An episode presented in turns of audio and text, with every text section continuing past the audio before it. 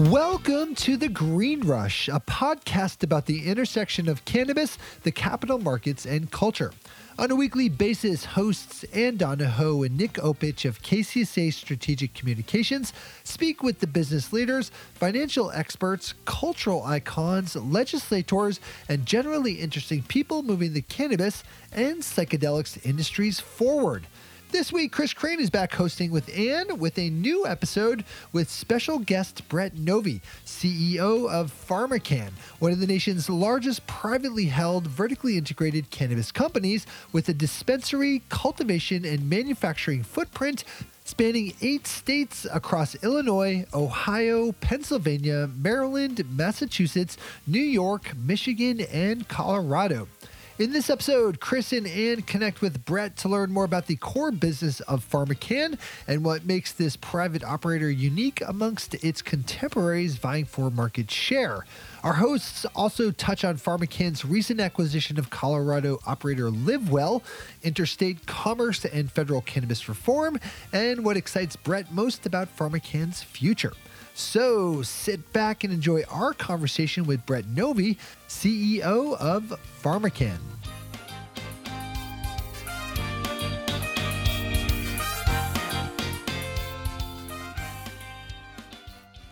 So hey Brett, uh, it's great to uh, great to be here with you. You and I have known each other for a few years, but I think this is the first time we're like formally sitting down to uh, podcast together. So welcome. Yeah, thank you. I'm excited to chat. Excellent. So let's let's just jump right in. Um, let's start let's start at the beginning. Um, tell us a bit about Brett Novey, uh, a bit about your background, uh, what you were doing before you got into this business. I'm, I'm assuming you're not a cannabis lifer here, and uh, and what brought you into cannabis. Sure. My my background is actually uh, traditionally trained, for lack of a better way to phrase it, in accounting and finance. So uh, I started my career actually at Arthur Andersen back when that company still existed to sort of date myself a little bit and um, was in that field until 2016.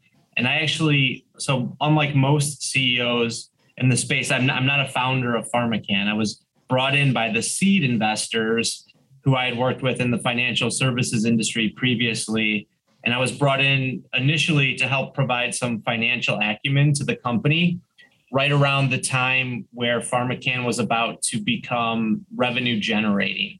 So uh, the way it worked is PharmaCann was awarded the most number of licenses in Illinois by count of licenses. So four dispensaries and two cultivation and processing facilities. And then about a year later was awarded the number one license in New York which was a full vertical, so four dispensaries in a grow and processing facility. And the first year, a year and a half, was really spent building out that found those foundational assets. And then once those assets were built um, and about to become operational, that's when I was brought in uh, to to help on the finance accounting side of the business. And just over time, as we grew, I found myself getting more and more involved, first in sales, the wholesale side of the business, and then more and more in the day to day operations, you know, the actual growing and processing of the products. Um, and then about a little over three years ago,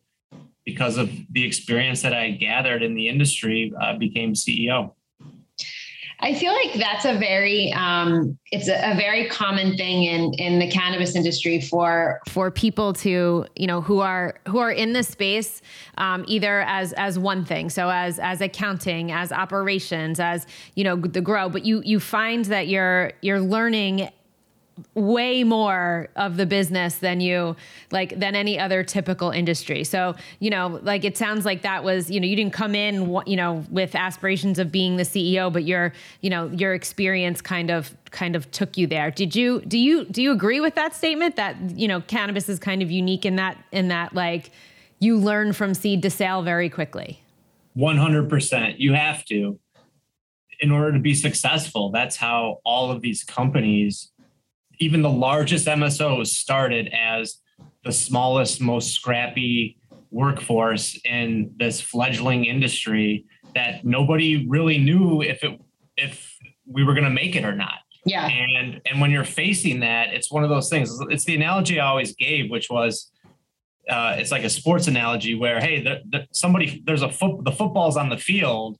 Like I'm just gonna pick it up and run it into the end zone, right? I don't care what position I'm playing, but there's a loose ball, and I know that we want to score, and so I'm gonna pick it up and I'm gonna run it in. And that it, this whole industry was created by people that started in a specific lane, whether it be an attorney or account, you know, a, real estate was another really popular background mm-hmm. for, for founders, and people had to become and transform themselves into sort of the jack of all, um, and and in many instances, master of all. Right. Uh, and that's the difficulty about this industry. And I think that I think it's the hardest industry in the world. Um, but I think that's kind of the attraction to it, which is what the heck do you do once you're in? Like, what what what else would you do? Like, nothing is as exciting as this. So yeah. Well, I definitely agree there. So let's talk specifically um, about PharmaCann itself. So, what makes the company unique, unique, and really stand out among, you know, the the larger MSOs, the you know, the Curaleafs, the Crescos, the Trulieves of the world? Yeah. So the, the first thing is obviously we're private uh, today. I think that that allows us to take a, l- a little bit different perspective. I, I shouldn't say a, more longer term perspective on some of the operational decisions that we make, which I, I feel like in this environment is is helpful and beneficial to us. You know, we, we like I said, my background was in accounting and finance. We're we're very financially disciplined. Not not that others aren't, but we we do sort of look at all opportunities in this industry, organic and um, acquisitions through the lens of return on invested capital. I know there's a lot of other companies that do that as well, some of the larger companies, but um, I would say that our growth opportunities relative to the other MSOs is a little bit unique. We still have some room to acquire additional assets in a lot of the states that are limited license that we operate, where we're operating below the, the license caps. Illinois is a good example. We only have eight stores. That's obviously a great market. We could have 10. So there's sort of that that growth there. Uh, Colorado and Michigan, two of the top three markets. We've made a decision to enter those markets. We think that there's lots of opportunities for consolidation in those markets, and we have a strong foundational assets to build around there. So, mm-hmm. you know, we think that we could, if we can get to a 20% market share in both those states, it's 800 million of additional incremental revenue. Um, those opportunities are, are are somewhat unique to us relative to a lot of the other larger companies, just because we are in those markets at scale. Um, and then, you know, I would say the last and most uh, one of the most important differentiators with us is our strategic partnership with Cronos. So, can you can you go into that a little bit? You, you actually cut, t- touched on a couple things that I think we want to go into here, but uh, you mentioned the strategic partnership with Cronos. Tell us a little more about that. What is that? Uh, I mean, what, you know, I don't know if all of our listeners are familiar with Cronos, so maybe explain a little bit of who they are and why that gives you guys such an edge. Sure. So Cronos is um, a portfolio company of Altria, obviously. Um, Altria owns a significant stake in Cronos. Currently, Cronos is operating their global cannabinoid company focused on the rest of the world. And they invested a significant amount of capital into PharmaCann probably about maybe a little over a year, a year and a half ago. And we just view them as a great longer term partner for us potentially as uh, the barriers start to fall down and we could and we could think more um, more globally and, um, and and how to align ourselves with strategic partners that currently aren't participating in the U.S. cannabis market, but that we know someday will. So so that you know that was um, how how we our investors thought about the opportunity with Cronos and the partnership with Cronos. And, and there's other ways that we could potentially work together um, in the future as well. And, and, we'll explore those those opportunities uh, as they uh, avail themselves to us. Yeah, I would imagine if uh, you know federal legalization, if and if and when federal legalization becomes a thing here in the U.S., that could present some real opportunities to have a you know an affiliation with a company like that. Yeah, exactly. Yep. Excellent. So, you know, you, you also were talking about acquisitions that you've made. You mentioned Michigan and Colorado. Um, so on, on the Colorado front, although actually this this also impacts uh, Michigan. You know, you announced some exciting news uh, earlier this year with the acquisition of LiveWell. Um, they obviously are, I believe, I believe, and you can correct me if I'm wrong, uh, the largest producer in, or largest cultivator in both Michigan and Colorado, or at least a, a top producer in, in, in, both of those states, as well as they, they have this chain of boutique dispensaries called The Clinic, uh, which gives you guys, I believe, 26 storefronts in Colorado. Um, so uh, tell us a bit more about that acquisition and, uh, and the value that it adds to PharmaCann and your portfolio. Sure. So just to clarify, currently we're operating 22 livewell branded retail stores and the, the clinic is an acquisition of an additional four store retail chain that we expect to close here uh, before the end of the month.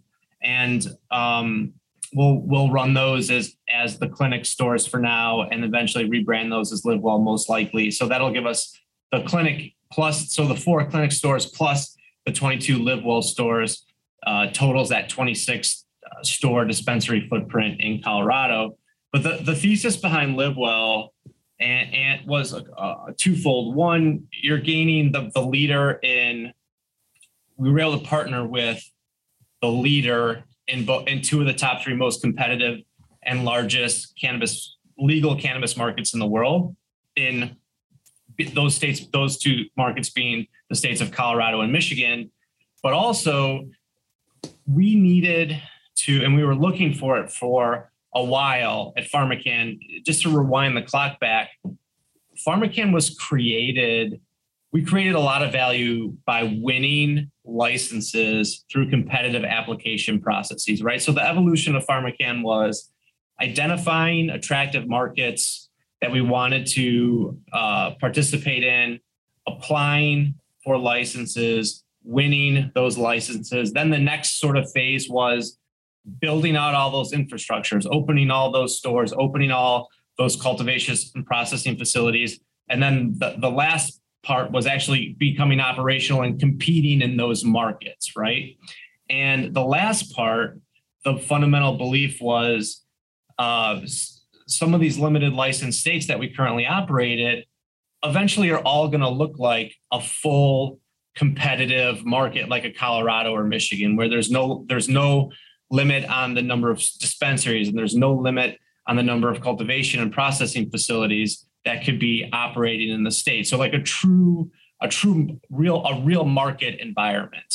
And we felt that we needed to acquire that expertise on how to be how to pr- offer the greatest value to the customer and what do i mean by that i mean how to consistently grow the highest quality product and offer that high quality product to the customer at the best value to the customer. And that was something that wasn't innate to PharmaCann.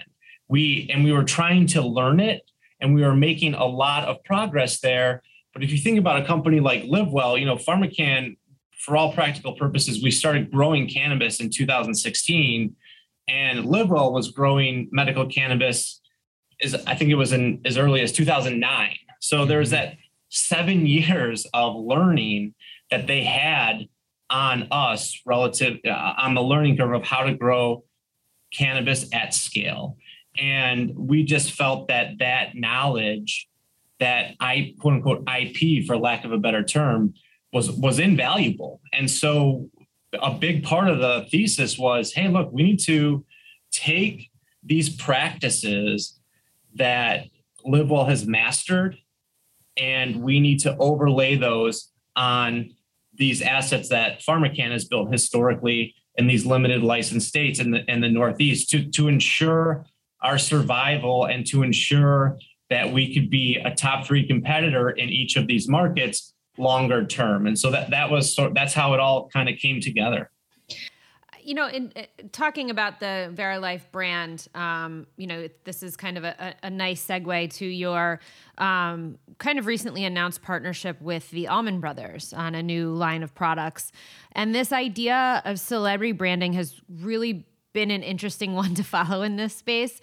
Why why did you partner with the Allman Brothers and how do you see celeb brands working in this in this ecosystem of of cannabis both brands but also you know how, how, does it fit as a part of your your larger strategy? Um, you know just to kind of build off of what you just talked about is it is it harder because the market is still so segmented or does this give you something um, new and different and fresh that um, that can help push the verilife brand forward? So it's the latter right? Like the, the hope is that we're able to find something that resonates with our customers and patients that helps promote the the Verilife or the Live Well retail brands, uh, or that also makes you know that branded product attractive to our wholesale partners, and they want to carry that uh, in their in their stores as well. But the like the truth of the matter is, we what roles do these celebrity brands have to play is is we don't know right now. I, we have we we think you know there's been some successes and there's been some failures and so I think, if, for example, with the Allman Brothers specifically, we're trying to run a test just to learn. We need mm-hmm. to learn about these things. Everything's so fluid and so dynamic. Our, our number one priority, though, is to build our own brands. Right? Um, we want so our the our product brand uh, in the legacy PharmaCann is Matter. So Matter Flower, Matter Vapes, and on the Live Well side uh, it's the Live Well branded flowers, hashtag hash, you know, magnitude vapes. And so what we're doing is we're taking the PharmaCann brands from the legacy PharmaCann markets, bringing them to the legacy Live Well markets and vice versa. And we're going to see what wins. Um, but at the end of the day, I just firmly believe that it's all about customer value. It's the customer journey, their, the, the, the, and their experience. And if you could offer a great product at a great price and deliver on the customer experience as well, that's what's going to win. And I'm not sure yet there's any brands out there that could overcome one of those parts missing, right? Mm. O- over time. So mm-hmm. if one of those parts is missing over time, I feel like those brands, while they might be winning today, they're not going to be long-term viable slash sustainable. And so it's a great opportunity. And I think that's why you see all the large MSOs trying to master the operational piece, the, the, the most important part, because that's how you're going to build a long term brand. And, and right now, the name on the package doesn't really matter as much as it will, you know, 10 years from now. There's no such thing as a Coca Cola, for example, in this industry. It just hasn't right. been created consistently across all markets etc. There's just not that groundswell of consumer recognition for any one brand, in my opinion. So that's why we're focused on on our brand first. But you have to test this stuff out to learn. It's it's kind of one of those situations. Yeah, that all makes that all makes a lot of sense. Um, you know, you talk about testing things out, being nimble, um, and and I think it's you know it's no secret that in order to survive in this industry, operators need leadership that can pivot, right, or can evolve, because um, market conditions are always changing, and you're always going to face unforeseen challenges. Uh, I think you know maybe the biggest one that we've seen in the industry, and and this is not at all unique to cannabis, was COVID and the challenges that came with. Uh, with adjusting to you know new protocols and, and just adjusting to COVID in general, um, so know, be interested to hear how did PharmaCann handle that, and, and, how have you guys been successful in overcoming the challenges uh, throughout the COVID era? This just gets back to part of the DNA was the scrappy, whatever it takes, get it done type psychology, right? There was no, first of all, tremendous kudos to all of the employees nationwide in this industry that stood tall during what was very scary times in this country when people didn't know what the heck was going on, but there was no government bailouts for our industry. And we were all deemed essential businesses, and we all went to work every single day and ensured the survival of this industry. So that should be the biggest takeaway from anybody when we look back on history here is how the passion of the employees and PharmaCann employees, but it wasn't just us. We, it was everybody. Everybody stood tall and got it done. and that it was a time where you know most every other business was shut down but our people and this came to work every single day and made it happen so um, but but again it gets back to this whatever it takes whatever it takes. And then from my position it was constant communication constant communication um, being transparent being honest and having team members that felt empowered to solve problems independently right? Because there was every store every cultivation site they all had their unique set of circumstances uh, or challenges or problems that they had to deal with on the fly. And if everybody just kind of looked at each other and said what do we do? What do we do? It, it, the the whole everything would have crumbled under its own weight but that's not what happened. So I, I really think that that it was just sort of highlights that that what happened during covid highlights the type of people that are in this industry that just they just get it done. You know people just figure it out tack the problem head on and just get it done. And, and that's it's it's really cool to be a part of that. I almost think it's in the nature of you know the the industry itself. Like the you know they've always played without a rule book, um, and and so it, it's almost like they were able to take that and and um, and execute on like you said the, the problems that were showing up. Like no one knew how to deal with any of this. And the fact that they just kept showing up and plugging along and doing it under you know incredible circumstances. And you know i remember thinking like when it was deemed an essential service thinking that this was going to change everything. That now it's an essential service like we can't go back. And i feel like some of that momentum has been lost and now we're back in like this mire of you know legislation and and all of that stuff. But i do think it's like it's almost like this industry the people in this industry were like were were bred for that challenge um, and i I, I, think you're right. Kudos goes to to all of them who who kept the business afloat and kept jobs and kept people, you know, with their medication. And yeah, I think it was a really interesting time to say the least. Um, but I, I do want to pivot and talk a little bit about, uh, you know, our our our audience here for the for the Green Rush is largely um, investor based, um, and we've talked to a number of public companies. Uh, about their endless struggles to navigate the public markets. But PharmaCann remains private, as you said, um, and it really is one of the nation's most successful vertically integrated shops in the cannabis space why stay private? What are the what are the advantages being offered to you there? Um, I think it gets back to my some of my opening comments, which is this is a long is a long game, right? Cannabis and the evolution and the breaking down of barriers and the changing changing of laws, etc. And so to be able to, for us, this is just me, right? I, this is what I believe is, a, is an advantage for PharmaCann right now is that I don't have to think in 30 day increments, mm. right? Our team doesn't have to execute based on in, in third, uh, sorry, 30 day, 90 day increments, three month increments, right? We get to think ahead and we get to plan out and make decisions today that might actually uh, Im- negatively impact our quote unquote short term financial results to optimize our financial results and our operational performance 12 months from now, 18 months from now, 24 months from now. And for that, I am very, very appreciative. And I do believe that that has been a benefit to, to us, specifically the last year or so.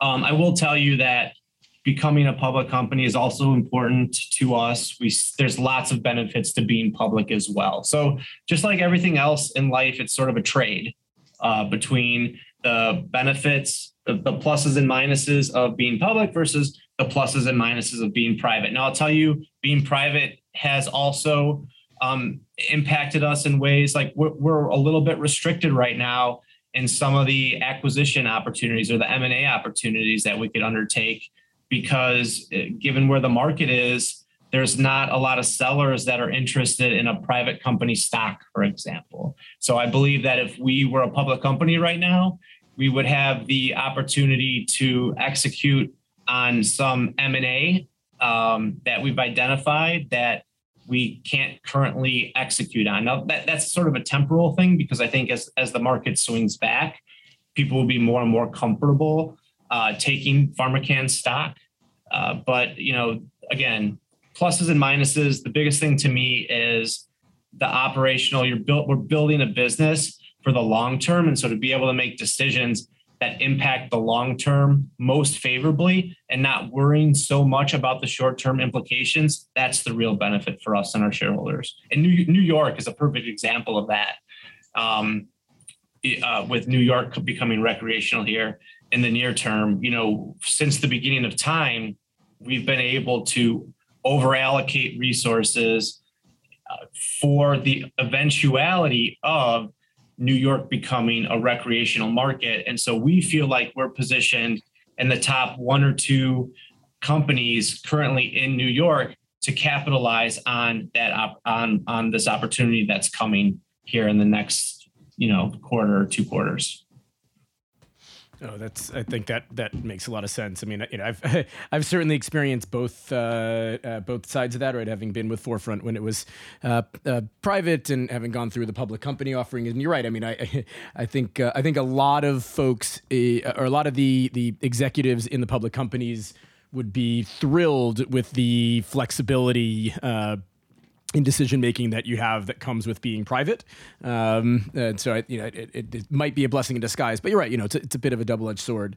Um, you know, moving on a little bit from that, uh, I wrote a column recently in Forbes that you were quoted in. So thank you for helping provide some perspective there um, about the issue of interstate commerce. And this is a hot topic right now. Um, just yesterday, I believe, uh, yesterday, the day before, uh, Governor Gavin Newsom of California signed a bill that would ostensibly allow for some form of interstate commerce with some kind of federal either permission or guidance. Um, there's bills working their way through other states that might be more natural importer states.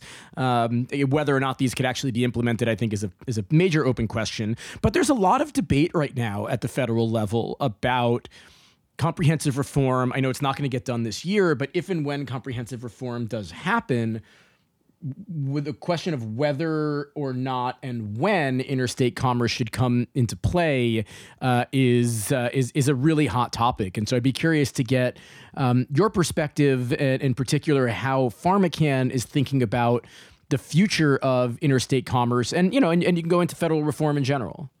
Sure. So first of all, interstate commerce is inevitable. It's just the question is when, in my view. And I think from our perspective, and hopefully it came through. I read your article, Chris. It was a great piece, and thank you uh, for the opportunity to be quoted in it. But for me, it's it's the process by which it happens. And and what does that mean? What do I mean by that? Well, I think that um, it needs to be thoughtful, and you need to there all the stakeholders should have a voice in how it, you transition these independent state license frameworks where every single state has their own regulations, their own rules, their own laws, their own thoughts, and they've um, and how do you transition that to a fully federally legal interstate commerce type frameworks? I won't bore you with how I think that the sequencing will likely happen, but I'll just say that it's super important to get this right because there's a lot at, at stake here. And what you don't want to have happen is you don't want to do some knee jerk type action that essentially wipes out all, all the good that these states have done over the last decade to create these state licensed market structures that have created a lot of jobs, have created a lot of tax revenues that have gone into schools and roads, etc. And that would be to me just it would be so destructive to all the hard work that everybody has put into this industry for the last 10 years that I just I'm just hopeful that there is some thoughtful process that there's plenty of opportunity for new incumbents to be successful but it, it doesn't have to be a binary outcome. It's not like it, it doesn't have to be that the legacy operators uh, are adversely impacted and there's this massive new market created for new entrants and vice versa. Like there's there's a way there's ways for everybody to win. And i just i just my goal is to ensure that that happens. That there's no there's no winners and losers. That everybody wins. I guess let's let's let's talk a little bit more about this. I, appreciate that. I think that's a very thoughtful take. Right, there are there's a lot of business uh, and, and, jobs that have been built up under the current system. But you're also right in that you know interstate commerce is inevitable. So let, let me put something like this to you: if if you know, if a couple of these states were to pass a pact like this, let's say Colorado were to pass something saying that they, you know, that they could be an exporter state and New Jersey, for example, passed a law allowing for the import of products from exporter states.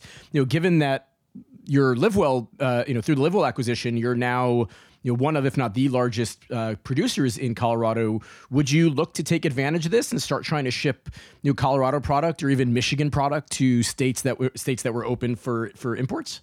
Yeah, sure. I mean, look, we we know that the market's going to evolve. We don't know how, but we plan to, you know, take. We plan to be a a um, operator in this industry under any structure. So yes, the answer is yes. We we we plan to evolve with the industry, just like everybody else does, right? So certainly. Excellent. Um, cool. Well, I think uh, I mean I think we're good there. Anne, do you want to uh, jump back in here? Yeah. I mean, so I guess while we're we're talking future, what is your ideal end game for PharmaCann? Are you looking to be acquired, exploring, uh, you know, international expansion? So we're not exploring international expansion right now because there's so much opportunity for us in the US. We're only mm-hmm. in eight states. So our eight state footprint at steady state maturity is like a 27 or 28 billion dollar addressable market. You know, we've kind of identified our next seven target states for expansion.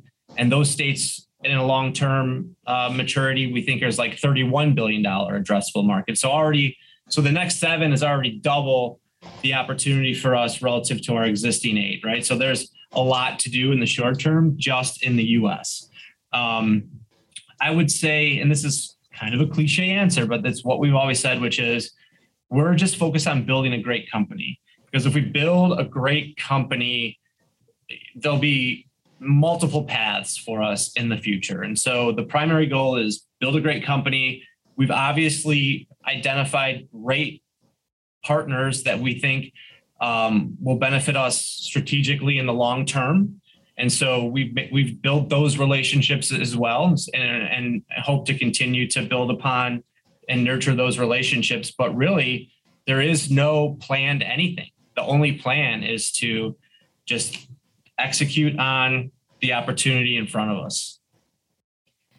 Well, so then uh, can we do a little shorter term future? So we're looking at um, approaching Q4, which is just bonkers. I there was a meme the other day on Instagram that is like, you know, we're X amount of days from 2023, and I'm still processing. Uh, 2020. So, um, so I can't believe we're we're in Q4. But what's ahead for the year um, that that you're most excited about? For mm-hmm. us, it's New York. It's always mm-hmm. been New York. I shouldn't say it's it's been Illinois and New York, right? Those were the two most critical pieces from the day PharmaCann was founded. And um, there's lots of naysayers about New York, you know, what that market's going to become or concerns about it. We think it's going to be a fantastic market and we're ready to prove it to, to folks. So our entire organization is focused. We always talk about priorities. And if there's anyone's trying to prioritize and there's anything related to New York on their list, that just jumps to the top. So, uh, you know, there's a lot going on there and we're, we're focused on that. We think that um, when we built up our financial projections, we think there's an opportunity for us to be selling a, adult use regulated, legally licensed product in New York as, as early as Q2. And we think that there may be an opportunity for us to be supporting that market from a wholesale perspective as early as Q1 or maybe even Q4. So we're excited about both of those opportunities and we'll be there. We'll be there uh, when when the state asks us to be there. We'll we'll be there in full support and ensure that that that market successful.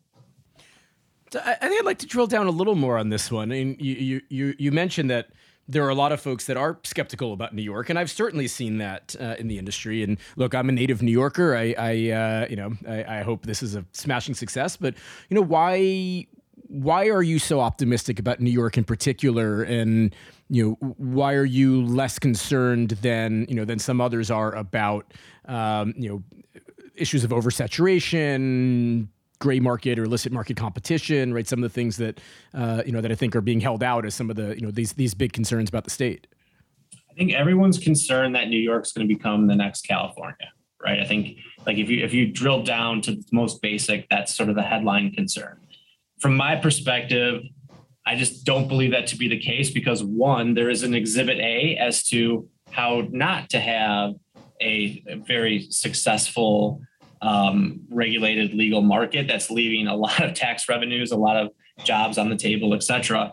And then the other thing for me is look no further than New Jersey. I just don't believe that New York wants to allow New Jersey to be the example of how of how to successfully roll out a legal regulated cannabis market in the Northeast, right? Like that would be not a good not a good look for New York. And and and, and all and all sort of you know, joking aside, like there's a lot at stake here for a lot of people.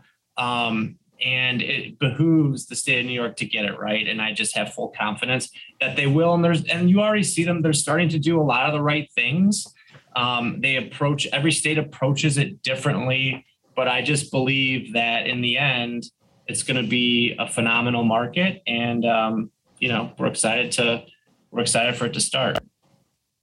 Awesome. So yeah, yeah, I guess I, I want to stay here just for a minute, and I and I again, I'm a New Yorker. Uh, not anymore. Haven't lived there in, in, quite a while, but you know, born and raised. Uh, well, technically, I was born in Florida, but uh, grew up in New York City. Uh, I like to say born and raised, although we moved back when I was just a baby. Um, I'd be curious to talk a little bit. Hear you talk a little bit more about this, the illicit market or the gray market that's sprung up in New York. Now, I've been back you know back to my hometown uh, a few times over the past few months. And you know walking around the Times Square area, Midtown area, Washington Square Park in in uh, downtown I've been amazed at how much cannabis is just being sold openly in storefronts through like converted ice cream trucks Washington Square Park. There's there's tables set up all throughout the park, which is amazing really? to me. oh my, yeah, absolutely. I have not been back in a while, but that's. Uh, surprising to me. It was, I mean, as somebody who, you know, when I was in high school, um, you know, people would go to Washington Square Park to buy cannabis. Um, and, you know, it was, it was a little more uh, clandestine back then, but you know, you sat, you used to sit down in Washington Square Park, and somebody would sit down next to you, and they you know, need need some weed, look at a score, right? And then you could do the whole like you know walk away from the park, little handshake, right? And um, that you know that classic that you know the classic sort of street corner drug deal um, that very much happened there. Now, you know, thirty years after they quote unquote cleaned up Washington Square Park, um, there's just people with card tables and you know packs of you know packs of joints and and jars of weed that they're just selling right there in the open. I mean, it it absolutely blew my mind. Do you think that this is going to continue? Do you see this as a threat to the legal businesses? Like, how do you see this all shaking out? And is this a genie that can get put back in the bottle?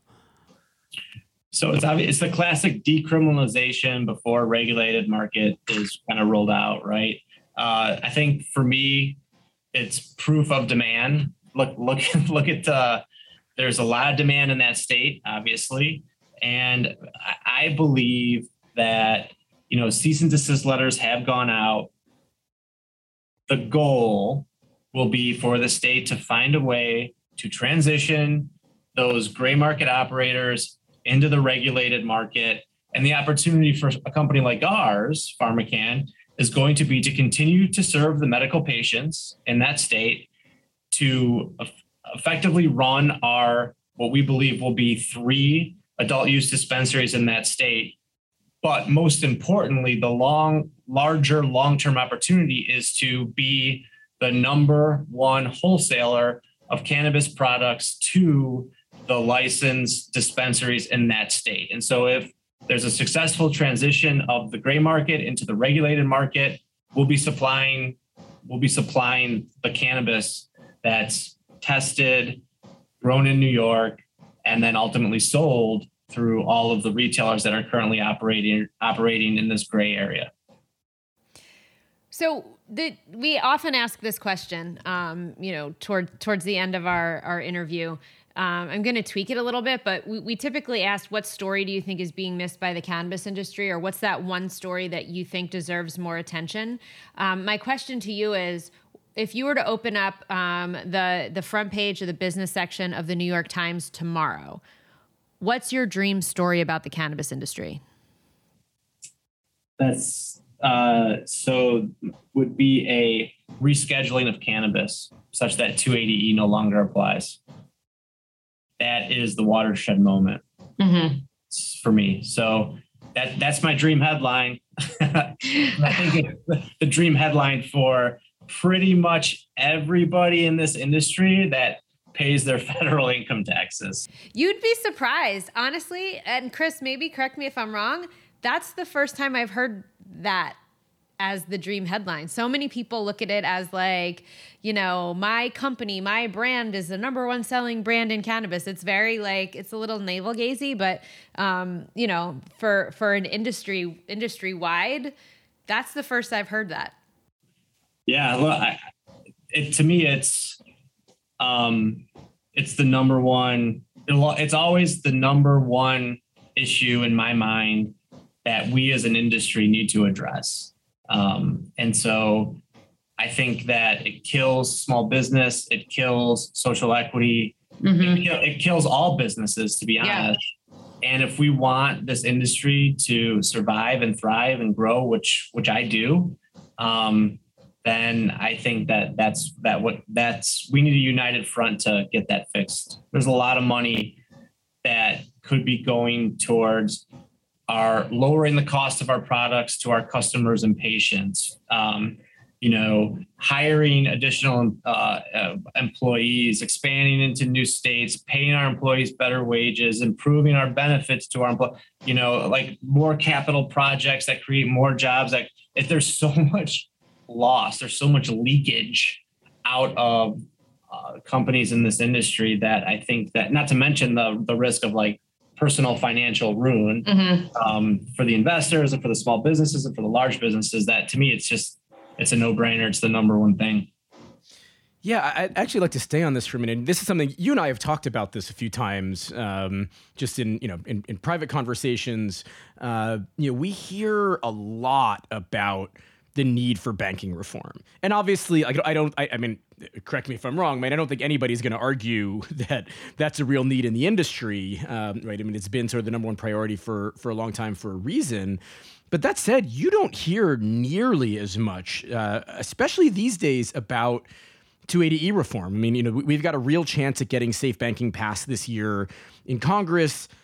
I see no indication that, you know, even though they're now talking about like safe banking plus, right, a broader reform package, I see no indication that 280E is being seriously discussed as part of that package. Um, so I guess, you know, number one, why do you think it is that 280E reform hasn't gotten the same kind of traction as banking reform? Um, and like, what can we do? What can we do to help bring this front of mind, uh, the front of mind of regulators? Um, and then, you know, just, and, and if you can, I mean, I, I, would love for you to expand a little bit more on like why this is such a huge killer for folks in the industry, uh, right? Given the fact that like this, it, it isn't being talked about in the same way. Yeah, I think it's a very complicated and much more nuanced issue. Like safe banking, everybody can kind of, it's very easy to understand and it's a great first step. And it's a very important first step. And so I think from my perspective, it's like, hey, let's get let's show the world that our government is actually paying attention and that the industry is important enough that the, the, the individuals that we elect to represent us are voting on cannabis related matters. And that's safe banking. And that's why I don't want to underestimate that. I think that's so important. It's going to be a watershed moment and have huge implications that are positive for the industry, unequivocally, no doubt in my mind. 280E is much more complicated and it takes a lot more explanation. A lot of people don't even know it exists or even understand the the the um, the implications of of 280e, right? Mm-hmm. And so the, the fact that we're paying, we don't get to deduct any of our overhead expenses like a normal business, and we have to pay taxes at our gross profit level, which is kind of unheard of. And then you get into this whole like, how does this even possible? Why does this exist? And the answer is, well, you know, look, it was, uh, it's this, uh, it's this arcane law from uh, the 80s, and it, it, really shouldn't even be applicable. And when it was written into the tax code, there was never this this concept of this dislocation between state and federal law, right? And so it's just there's just all this there's just all this it's it's a very complicated topic and i think that that's why um, the industry's focused on the most obvious and simplest uh, uh, um, reform as a starting point. And then i think you'll, what you'll see is once that happens i think you'll see 280 rise to the top very quickly. Love it well, Brett Novey of PharmaCann, thank you so much for your time today. We really appreciate it um, and look forward to following you guys uh, into 2023 and seeing what exciting things you, you do. Yeah, thank you. I really enjoyed it. So good to catch up. Our thanks again to Brett Novey of PharmaCann. To stay updated on all things PharmaCann, make sure to visit their website and follow their social channels. Um, check them out at pharmacann.com. That's spelled P H A R M A C A N N com. And as always, thank you so much for listening. We really appreciate it. If you want to chat with us, you can find us on Twitter at the underscore Green Rush or on Instagram at the Green Rush underscore podcast or drop us an email at greenrush at KCSA. We love your feedback. We love your guest ideas. We love your pitches. Um, I apologize if we don't respond to all of them, but thank you so much and keep them coming. Uh, and lastly, don't forget to subscribe to the Green Rush in your favorite podcatcher. That's one take, Shay. One take.